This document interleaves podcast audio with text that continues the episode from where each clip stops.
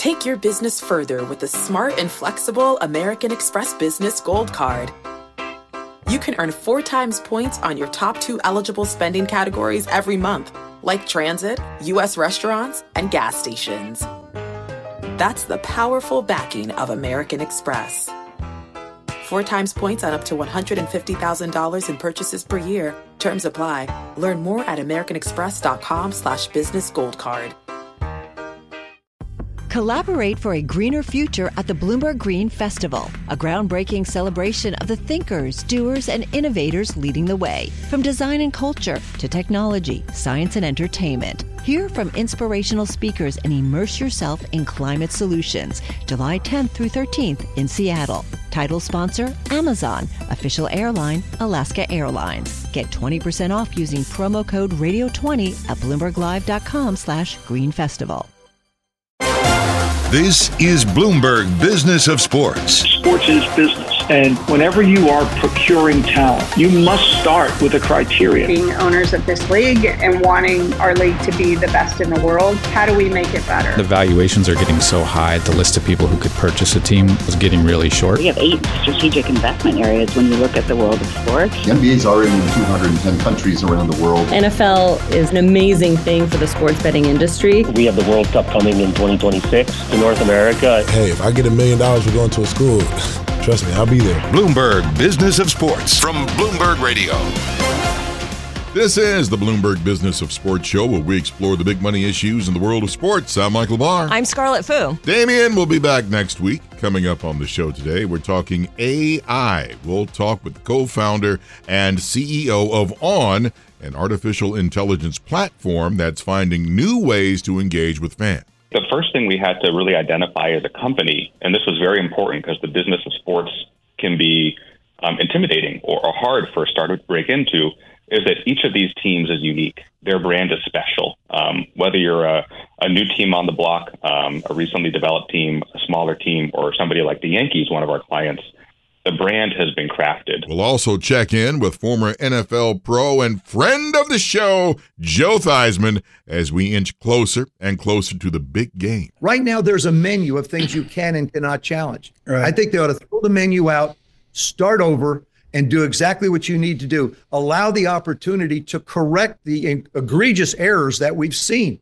And, and they've been obvious. That's on the way on the Bloomberg Business of Sports. But first, this week, Netflix became the latest streamer to make a big splash in sports. Netflix struck a $5 billion 10 year deal with the WWE to get the exclusive rights to Raw, SmackDown, among other programs. That adds three hours of live wrestling to the platform starting in 2025. Ooh, Lordy. To take us through the deal, we welcome Bloomberg's Kim Bhasin. Welcome to the Bloomberg Business of Sports, What's old friend. What's up, y'all? Yo, my goodness, man. It's like stream and stream and stream and stream and stream. And now we got another thing of a big sporting event, and it's a lot of money for Netflix to shell out. Will they see a profit by? Look, everyone wants in on live sports, right? Live sports, live entertainment, live events. WWE is somewhere in the middle there because yeah, it's it's scripted content, right? But it's it's still it's still still live. And what this signals though is that is that Netflix might be coming for more sports, right? And it feels like every time that there's like a, a big sports league rights deal coming up, that you hear that Netflix and Amazon are are rumored to be involved, rumored to be interested, rumored to be opening discussions or, or whatever it is. And I'm sure we're going to hear a lot more of that. And if they're willing to spend the money for it, like this is possible. $5 billion over 10 years is quite the number to come out with initially right out of the gate. You cover celebrities and athletes. And as much as this deal is about Netflix getting live streaming rights to WWE uh, performances or shows because they're not really competitions because it's all scripted. It's as much about Dwayne the Rock Johnson and uh, the elevation of the Rock at TKO, the company that owns WWE, isn't oh, it? Oh, the Rock's always elevating, isn't he? yeah, yeah. So, so Dwayne Johnson's joining the board of TKO. That is WWE's parent company, uh, created when they merged with uh, UFC. So he's he's been granted as part of this like ownership of his stage name, The Rock and, and all of the associated trademarks, you know, catchphrases and, and things like that. Now, WWE really holds tightly to it's intellectual property. If you're a wrestler coming up in the system and you develop a character with them, they will register the trademark for the character's name. They've always owned uh, the, the Rock IP. His name is not the Rock. His name, his name is Dwayne Johnson. All this time, I thought it was The Rock. By the way, but but for for Dwayne now, this this is this is a kind of a brilliant move here. So he's getting the the rights to his name, and then he's going to license it back Ah, to WWE genius. for up to ten years. As part of that deal, he'll provide promotional services for the company, and he will get paid about thirty million dollars in stock, and that's set to pay out through 2025. For two words, The Rock, and you get a whole fistful of dollars, which now you'll see Raw on Netflix in the U.S., but also in Canada, Latin America, and other international markets.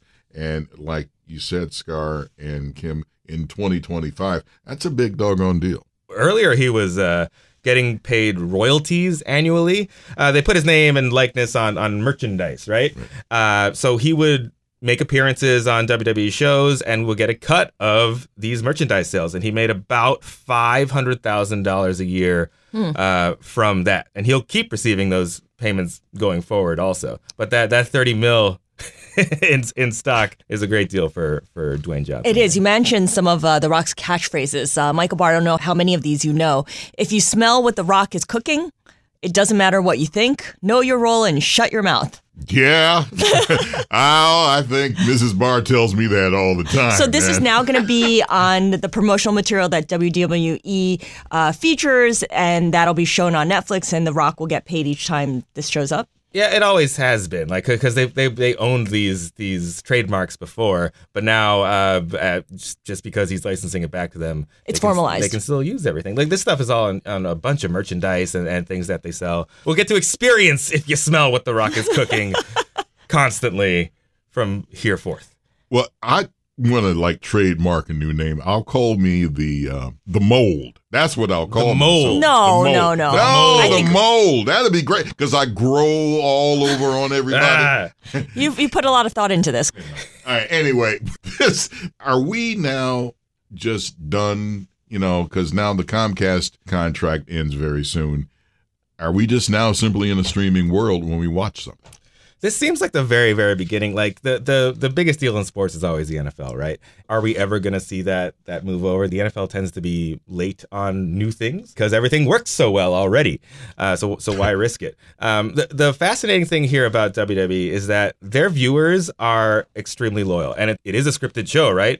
But it's also live, and that's what is super interesting about it. People who follow WWE, they watch every single show. If you if you watch everything that WWE does, that's several days a week. On Monday you're watching Raw, on Tuesday you're watching NXT, on Friday you're watching SmackDown. That's like six hours. It's so much programming every single week, and people have to follow it. It's like these characters. It's a soap opera. It's a soap opera, and these characters all live in the same universe, right? So Mhm. imagine keeping track of them all. It's like if like the story of Game of Thrones just never ended, and it just kept going and going and going for thirty years. but there's a live element to it too, which keeps it somewhat unpredictable as much as there's a storyline that's hashed out in advance.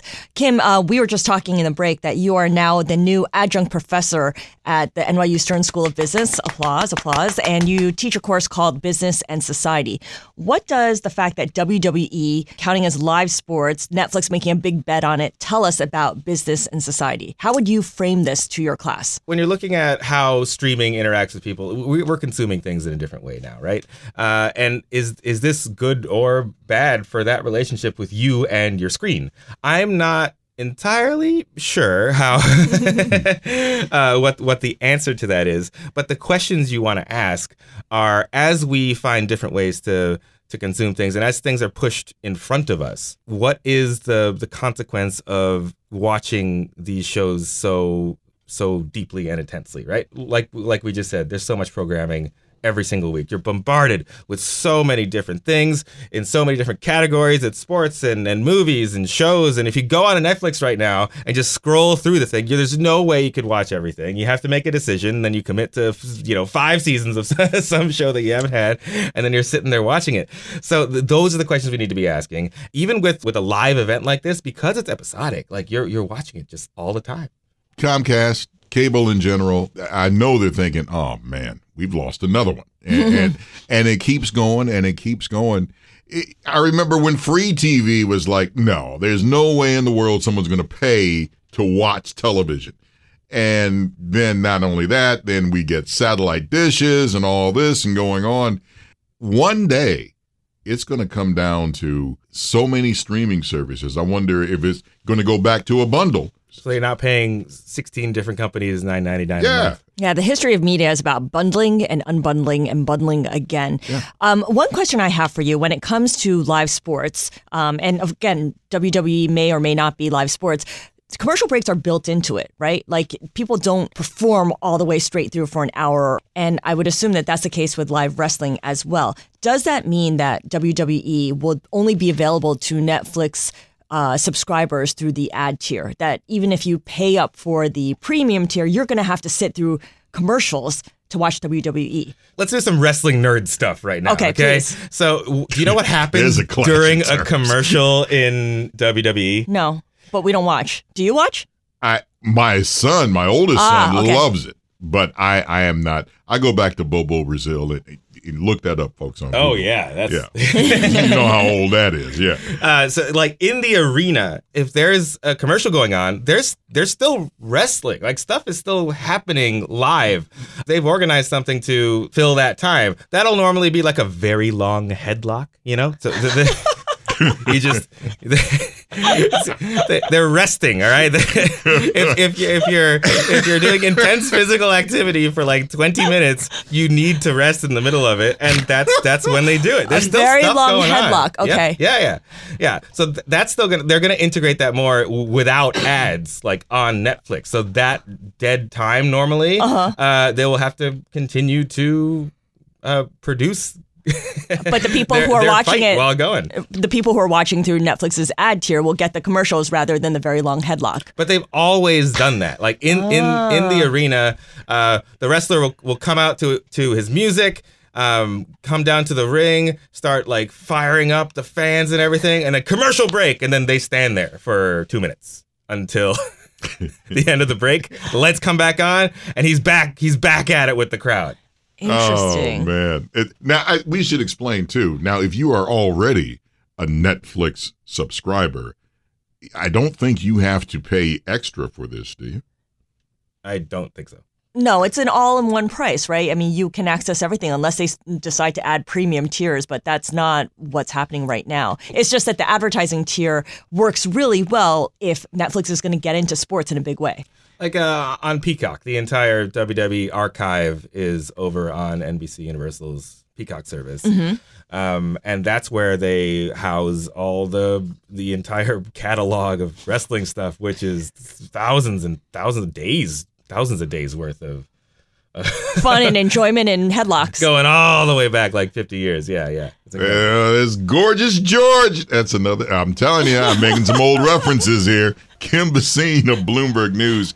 You are the man. You cover celebrities and athletes. Thank you so much for joining us. We appreciate it. Coming up, we turn to AI in sports. The co-founder and CEO of On, Alex Beckman. That's straight ahead on the Bloomberg Business of Sports from Bloomberg Radio around the world.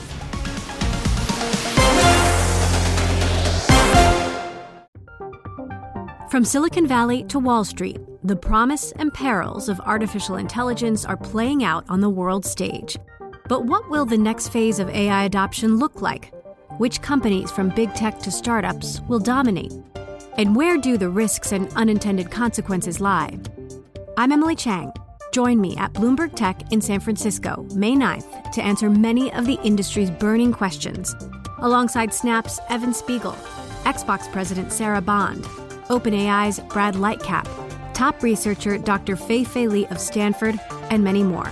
More details and just a few tickets left at bloomberg.com slash techsf. You're listening to Bloomberg Business of Sports from Bloomberg Radio. This is the Bloomberg Business of Sports show where we explore the big money issues in the world of sports. I'm Michael Barr, along with Scarlet Fu. Damian Sassower will be back next week. Let's talk about artificial intelligence, Michael, because AI is sweeping through industries and sports is no exception. One company, On, is focusing on bolstering the relationship between fans and the teams they love through its AI chat platform. And On already has some deals in place with the New York Yankees, Jacksonville Jaguars, and more. Here to talk to us about what the platform is doing is On co founder and CEO Alex Beckman. Alex! Hello, welcome to the Bloomberg Business of Sports. Hi, good to be here. Thank you for having me. Now, you've got very smart Scarlet Fu and stupid old man Michael Barr, because when I think of AI, the only thing I think about, well, they could alter the voice and maybe put a face on it, and there you go, AI. But we, that doesn't even scratch the surface of what AI has with the impact of sports in general. Yeah, I think we're we're seeing actually um, that there are a lot of folks who um, share what I would consider to be what you just called kind of your understanding of AI. Um, AI is complex. Um, it's years in the making. Uh, we've all seen it in science fiction novels for a long time. A lot of folks rediscovered it when ChatGPT burst on the scene, and we see a lot of sports clubs, teams, leagues trying to figure out what does it mean for them? What can they do with AI? What should they do with AI? And that's been a really fun journey to be on with them, um, given our experience in the space. You know, we're 10 years old. I've been working in this space myself for my entire career. And so it's an exciting time with a lot of answers still to come, but a lot of really great stories and data already emerging out of last year. So On works with brands. You work with companies from uh, Coca-Cola to Samsung to eBay, and also with sports teams, which are brands unto themselves. And I'm curious to hear how these different sports teams um, use the AI experience to reflect their specific brand. Uh, you count the New York Yankees and the Jacksonville Jaguars as your clients, along with being in different sports and in different cities. Each is distinct in terms of their brand. So, can you give us a sense of the feel or the interaction of the chatbot that your firm creates uh, for each brand and how that is experienced by fans? Yeah, that's a really good question, and happy to dig into it. I, I think the first thing we had to really identify as a company, and this was very important because the business of sports can be um, intimidating or, or hard for a startup to break into, is that each of these teams is unique. Their brand is special. Um, whether you're a, a, new team on the block, um, a recently developed team, a smaller team, or somebody like the Yankees, one of our clients, the brand has been crafted. Um, and no one size fits all approach will work. And so, one of the difficulties that any technology company faces is how do you do something that is personalized and really, really special and brand specific, but also at scale so that you can survive as a company. And so um, in our platform, we have built in, and this is part of the way that we use AI, the ability to quickly become really brand sensitive to what our clients need. Um, some clients need to help have, need help selling tickets, and we have really great ticket intelligence and business intelligence around tickets that we can use AI to bring to the fore to let the people that need to know at the organization know data that would be hard to know without us mm-hmm. so they can make really good decisions. And the chatbots behave automatically. They're 24 7, 365, always on, which is also how fans are. Um, I, I, imagine that, you know, I, I, woke up the other morning at uh, 5.30 and saw that Ertz had been picked up by the Lions mm-hmm. and instantly wanted to go look into what's going on there, what happened, what was the story. And um, that's an important place to be able to engage with your fans and really pick up that information and deliver it to them. Those are different types of examples. Yeah, when yeah when we got Ertz, I, I, was looking into that too. It's like, okay, what happened here? right. Yeah, it's right, and that's the thing about AI. It, it, I think the the concept uh, again, and it is way more complex than than what we think. But what it comes down to, and this is why you are providing your product to the sports teams, uh, is simply gener- generating revenue, and it's something you touched off on mm-hmm. earlier. Can you go more into that? Yeah, uh, uh, picking up on the Ertz example and then expanding into some others. Um, sports fans are really, really demanding, and they should be, right? As ticket prices go up, as um, we have to we have to buy more and more services to watch the games. I think it's fair for every sports fan to expect a lot, and sports ownership is getting harder and harder. Um, it's harder to buy in. The teams are getting more expensive. Yeah, staying competitive every year, and so we have two very demanding audiences. And so um, when I see that, I think there's an opportunity to solve a problem. How, how do you make both sides happy? Very hard, but if you can do it, very lucrative. Um, AI comes into play kind of like this. Um, some fans wake up in the morning and want to know everything about Ertz and the rules around how many players a team can pick up in the postseason and all of those things. And some fans wake up and they just want to be ready to go to work and not sound dumb. They want to be water cooler ready. Mm-hmm. What's really hard for any company to do, especially a sports team that's got so many different business models, they need to feel the competitive product on on the field or on the court, and also do all the other business aspects of running a stadium and selling tickets, et cetera is stay competitive in that media landscape, that 24 7, 365 connected content world. And in the past, Facebook and Twitter, Meta, and, and X have done this for them. But now the opportunity is there. Tech companies like us are emerging that are allowing them to do this. But what I think is really special and important is it's not every fan. It's how do you deliver the right content to the right fan at the right time. All of the content exists. Where AI comes into play is helping to determine who is this fan. Are they a front row courtside fan like um, E40 of the Warriors, mm-hmm. or are they somebody who's a longtime season ticket holder that's spending everything but their rent money on tickets? And you want to make sure each of those fans has the right experience. One you might upsell, one you might do nothing but give opportunities to to reward them as a loyal fan. What we can do is what would be really hard to have anyone else do or software do, which is at scale determine very specifically what's going on in the world of the fan and chat is a really, really important part of this because AI on its own doesn't do anything. AI would combine with other services is able to accomplish goals that right. sports teams and sports fans have. And that's that's a big part of this mission is educating the world about that possibility. So Michael Barr and I both were talking about how we really dislike dealing with chatbots when given the option. And I know that we're generalizing here because you're talking about different kinds of fans and the levels of engagement they have. But overall, do sports fans like engaging with chatbots or are they kind of agnostic as long as they get the information that they need? Uh, the reason I started this company is that I am like you and Michael, and that I think chatbots have earned their bad name. They, they specifically have done things that are very business heavy they have been unhelpful. Sometimes they're dumb, right? They're mm-hmm. they're not smart enough to really engage. And obviously, our goal at the company has been to change that and put a, a new sort of um, spin on what can a chatbot be. Now that said, um, you know, while I will always work hard and feel like we have more wood to chop, I do think we're doing that. And we, we have some amazing data from last year. As we look at kind of all of our sports clients, we see that, you know, one franchise generated $33,000 in revenue from premium seating just from the chat experience that they have live with us.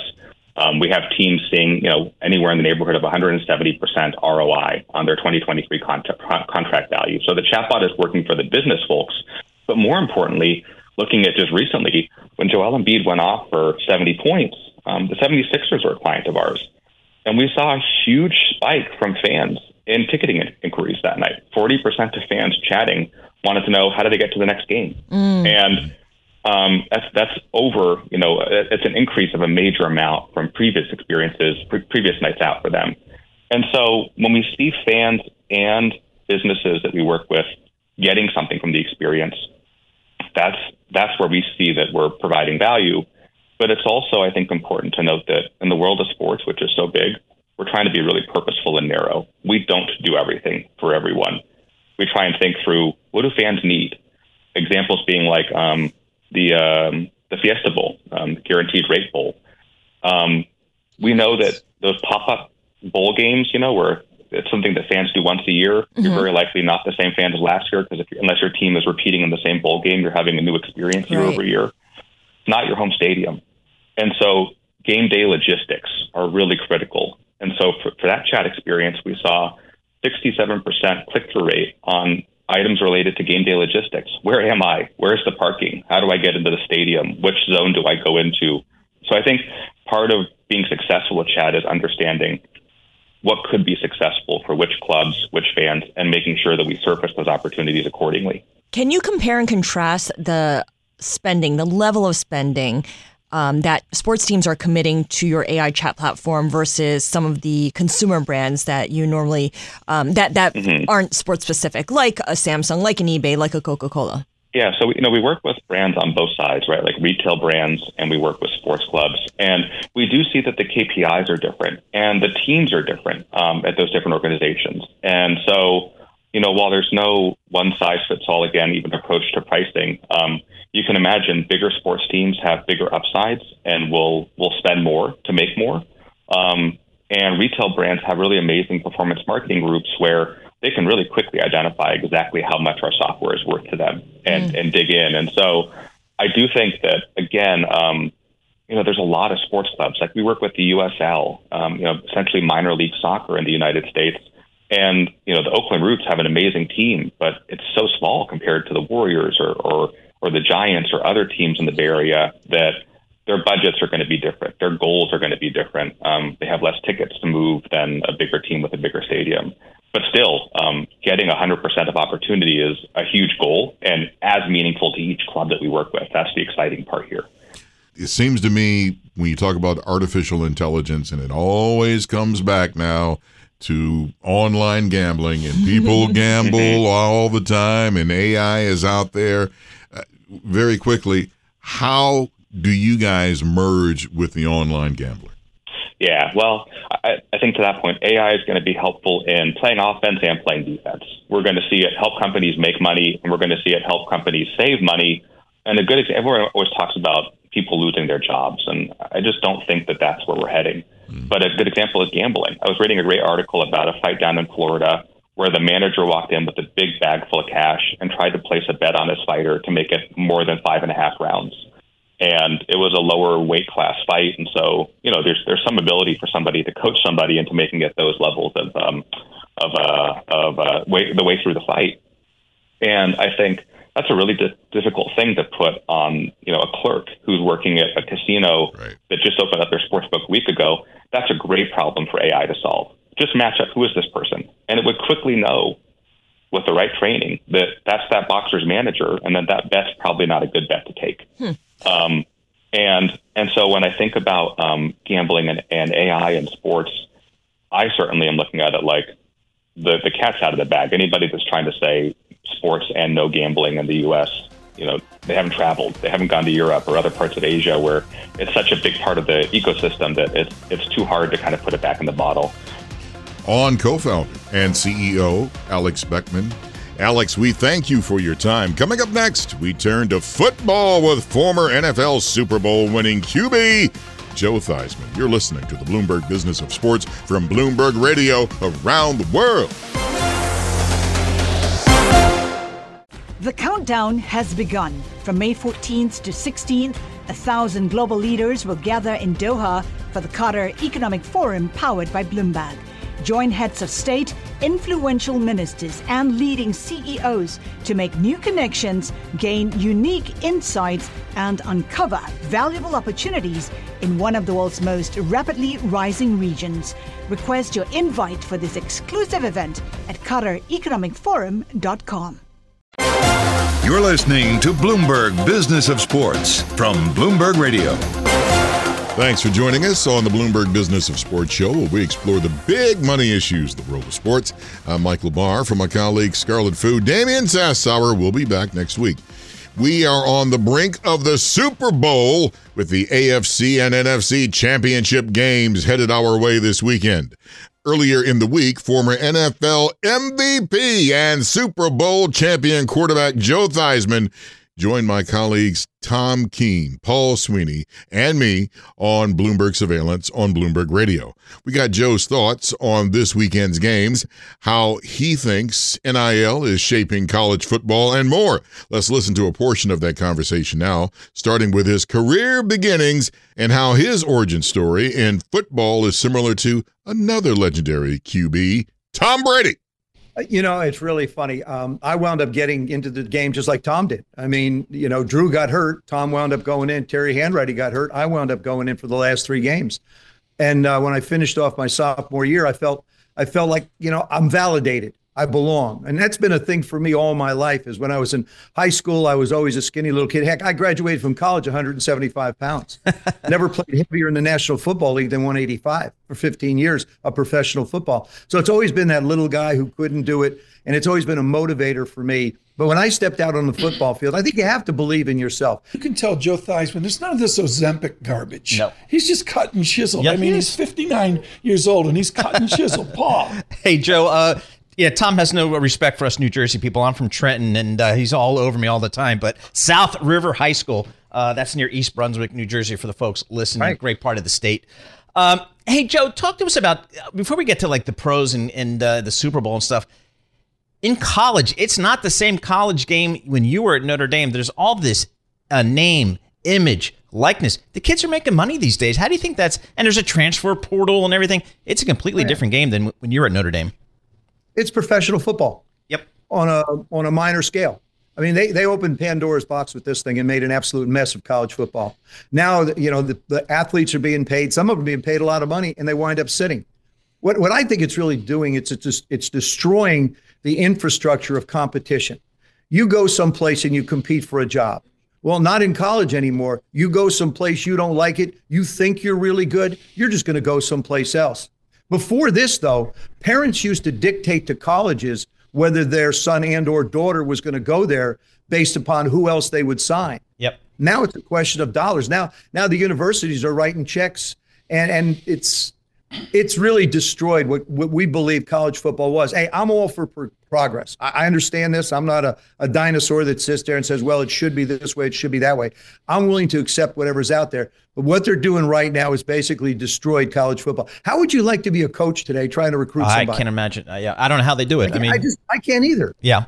I don't know how the. I mean, you, you you you recruit a kid, you coach him up, and and then he or she leaves. Not that they don't have the prerogative to leave, but uh, boy, that makes it difficult. All right, Joe. So let's get to the to the big boys, the professionals here. We got four solid teams here, uh, getting ready to try to get to this Super Bowl here. Um, I tell you what, it's it's a quarterback driven league, as you well know better than anybody. We got some good quarterbacks here.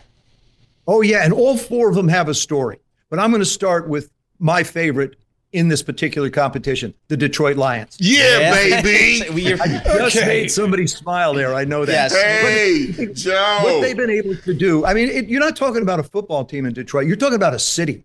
You're talking about a group of people that have been so frustrated for so long, fans. Now all of a sudden they get to celebrate. The difference is they're not going to be at home. They're going to be on the road. Then you got Brock Purdy. You got three number one picks, and then you got Brock. You got Mr. Irrelevant and all the number ones. And yet he's playing at a higher level than all of them when you look at Right. statistics. We and so he's yeah. exciting. And Joe- then Pat, to me, Patrick is just phenomenal. And Right. uh, Lamar, they're going to have a heck of a shootout. This is great. We interrupt this program to bring in Michael Barr of Bloomberg Business of Sports with a not in acquaintance with Honolulu Blue. Mr. Barr and Mr. Theismann. See, you know, with Tom and Paul and Lisa, they have class, but uh, you know me, I'm like that dog that's happy to see you when you get in. what it is, man? How are you? Good, Michael. It's I'll tell you, it's it's exciting. I mean, we used to. I never lost to the Detroit Lions, just so you know. When we played all the years, we we just had this run, and Detroit would get so close. And I was fortunate enough to go into the College Football Hall of Fame with Barry Sanders, whom I Wow. respect Wow. tremendously. Right. It's great that that statue is there to honor him and what his accomplishments were. But I think he just got frustrated and tired. I mean, sooner or later, you just get tired of losing. We're facing it now here in Washington. Our fans are frustrated as can be.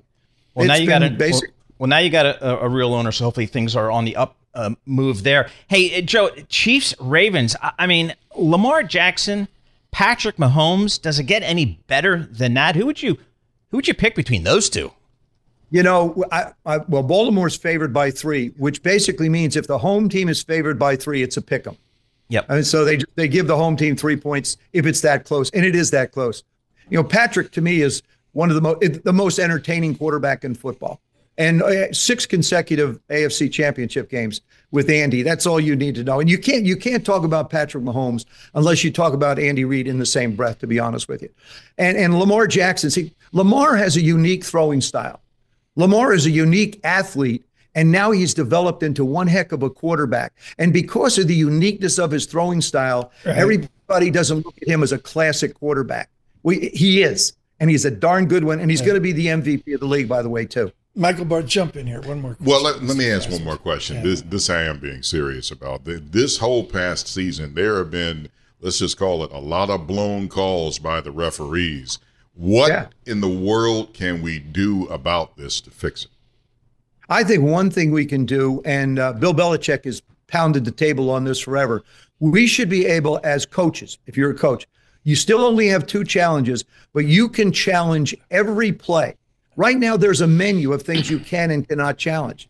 I think they ought to throw the menu out, start over, and do exactly what you need to do. Allow the opportunity to correct the egregious errors that we've seen. And, and they've been obvious. It's like guys getting tackled going right. down the field, no flag. Um, guys jumping off sides, no flag. But I really think that if you allowed, I don't want to give the coaches any more. I'm not going to slow the game down. I'm not going to stop the game, but I am going to give them the opportunity to challenge plays when and if they want to, any play that's out there. I, I think that's a, play, a great place to start. Yeah, Joe Theismann, I, this is for all of the parents that listen to us. They're worried about economics, finance, and investment, but they got kids at home. How to be a champion every day. Tell the parents listening, tell them what they do in the jockocracy of America and every sport where kids are playing 24 7 and they're not going to make the big time of Notre Dame and the Washington Redskins. Speak on the jockocracy that we have in America. I, I think, first of all, athletics is such an essential part of the growth of young people. I wrote the book basically based on the fact that the world of sports, the world of business, and our own lives all parallel one another. I know the foundation of what I became as a person started with my Pop Warner football coaches to be able to understand how to rely on somebody else. There's the obviously the nutritional part of it because you have to watch your weight or you have to take care of yourself. Then there's the mental side of it because you have to learn the plays. Then you have to rely on that person next to you. That's called teamwork. You set out for a goal. That's goals that you want to accomplish. The coaches will teach them the right kind of attitude to be able to care about one another and also care about the opponent. And we've made great strides in youth athletics as far as protection goes. Uh, you know, I see one state in particular is trying to outlaw tackle football. To me, you learn so much about life, being part of that team, being part of that group, understanding how to deal with defeat as well yep. as victory. I mean, there's so many different elements of youth athletics that is so important. And sure, we have concerns about young people getting hurt. And I recommend this to those that are involved in soccer and or football, the two that sports, and really I think right. softball is another one that people don't talk about, is every young person should get a baseline. When you when you start playing football and they start playing tackle football, do yep. a baseline to make sure that there isn't some type of a susceptibility to injury to head injuries. So right. at least give them a foundation to work yeah. from. If something does happen, you go look right. at it. Hey, Joe, uh, before we let you go, we're all getting geared up for this big playoff weekend, but it's also the time of year where coaches are flying around all over the place. And this year, yeah. boy, Bill Belichick, where would the all time great coach, where do you think he's going to end up? I I don't know anything. People will say I do, but I don't. Um, it would okay. still be in New England if his quarterback had a chance to play decent football. Joe you know, poor Mac Jones. Mac looks scared.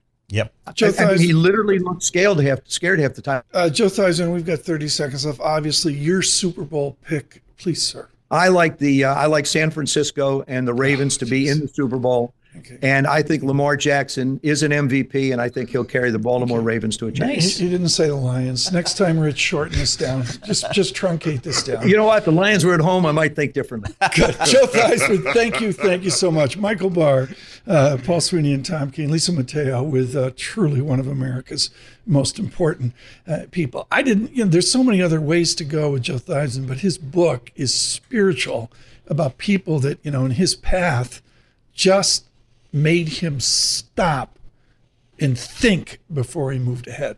Yeah, I mean, uh, it's uh, he's had a, obviously a you know world class career uh, coming from the great state of New Jersey, going to Notre Dame, and then obviously the Washington Redskins and all the yeah. success he's had on and off the field. That's a portion of the conversation former NFL MVP and Super Bowl champion QB Joe Theismann had with me and my colleagues Tom Keene and Paul Sweeney. That was on Bloomberg Surveillance, which you can catch every weekday morning starting at 7 a.m. Eastern on Bloomberg Radio and streaming live on YouTube. Staying with football, another big splash in the coaching ranks. Jim Harbaugh is back in the NFL hired as head coach of the Los Angeles Chargers. He leaves Michigan after the school won the national championship a few weeks ago. Here's Harbaugh with reporters not long after that big win, talking about what he hopes his legacy at Michigan will be. You know, someday if when they throw dirt over top of me, if somebody who's eulogizing me who was on this team or one of my teammates, you know, when I was playing at Michigan, if they would simply say he was a Michigan man, that would be that would that would mean everything. Jim Harbaugh there following his big win at Michigan. He leaves the college ranks on top. And that does it for this week's edition of the Bloomberg Business of Sports. We are here each and every week at the same time, plus on demand on the Bloomberg Business of Sports podcast. Subscribe now on Apple, Spotify, or anywhere else you get your podcasts. I'm Michael Barr for my colleagues Scarlet Fu and Damian Sassower. Tune in again next week for the latest stories moving big old money in the world of sports. You're listening to the Bloomberg Business of Sports from Bloomberg Radio around the world. The countdown has begun. From May 14th to 16th, a thousand global leaders will gather in Doha for the Qatar Economic Forum powered by Bloomberg. Join heads of state, influential ministers, and leading CEOs to make new connections, gain unique insights, and uncover valuable opportunities in one of the world's most rapidly rising regions. Request your invite for this exclusive event at QatarEconomicForum.com.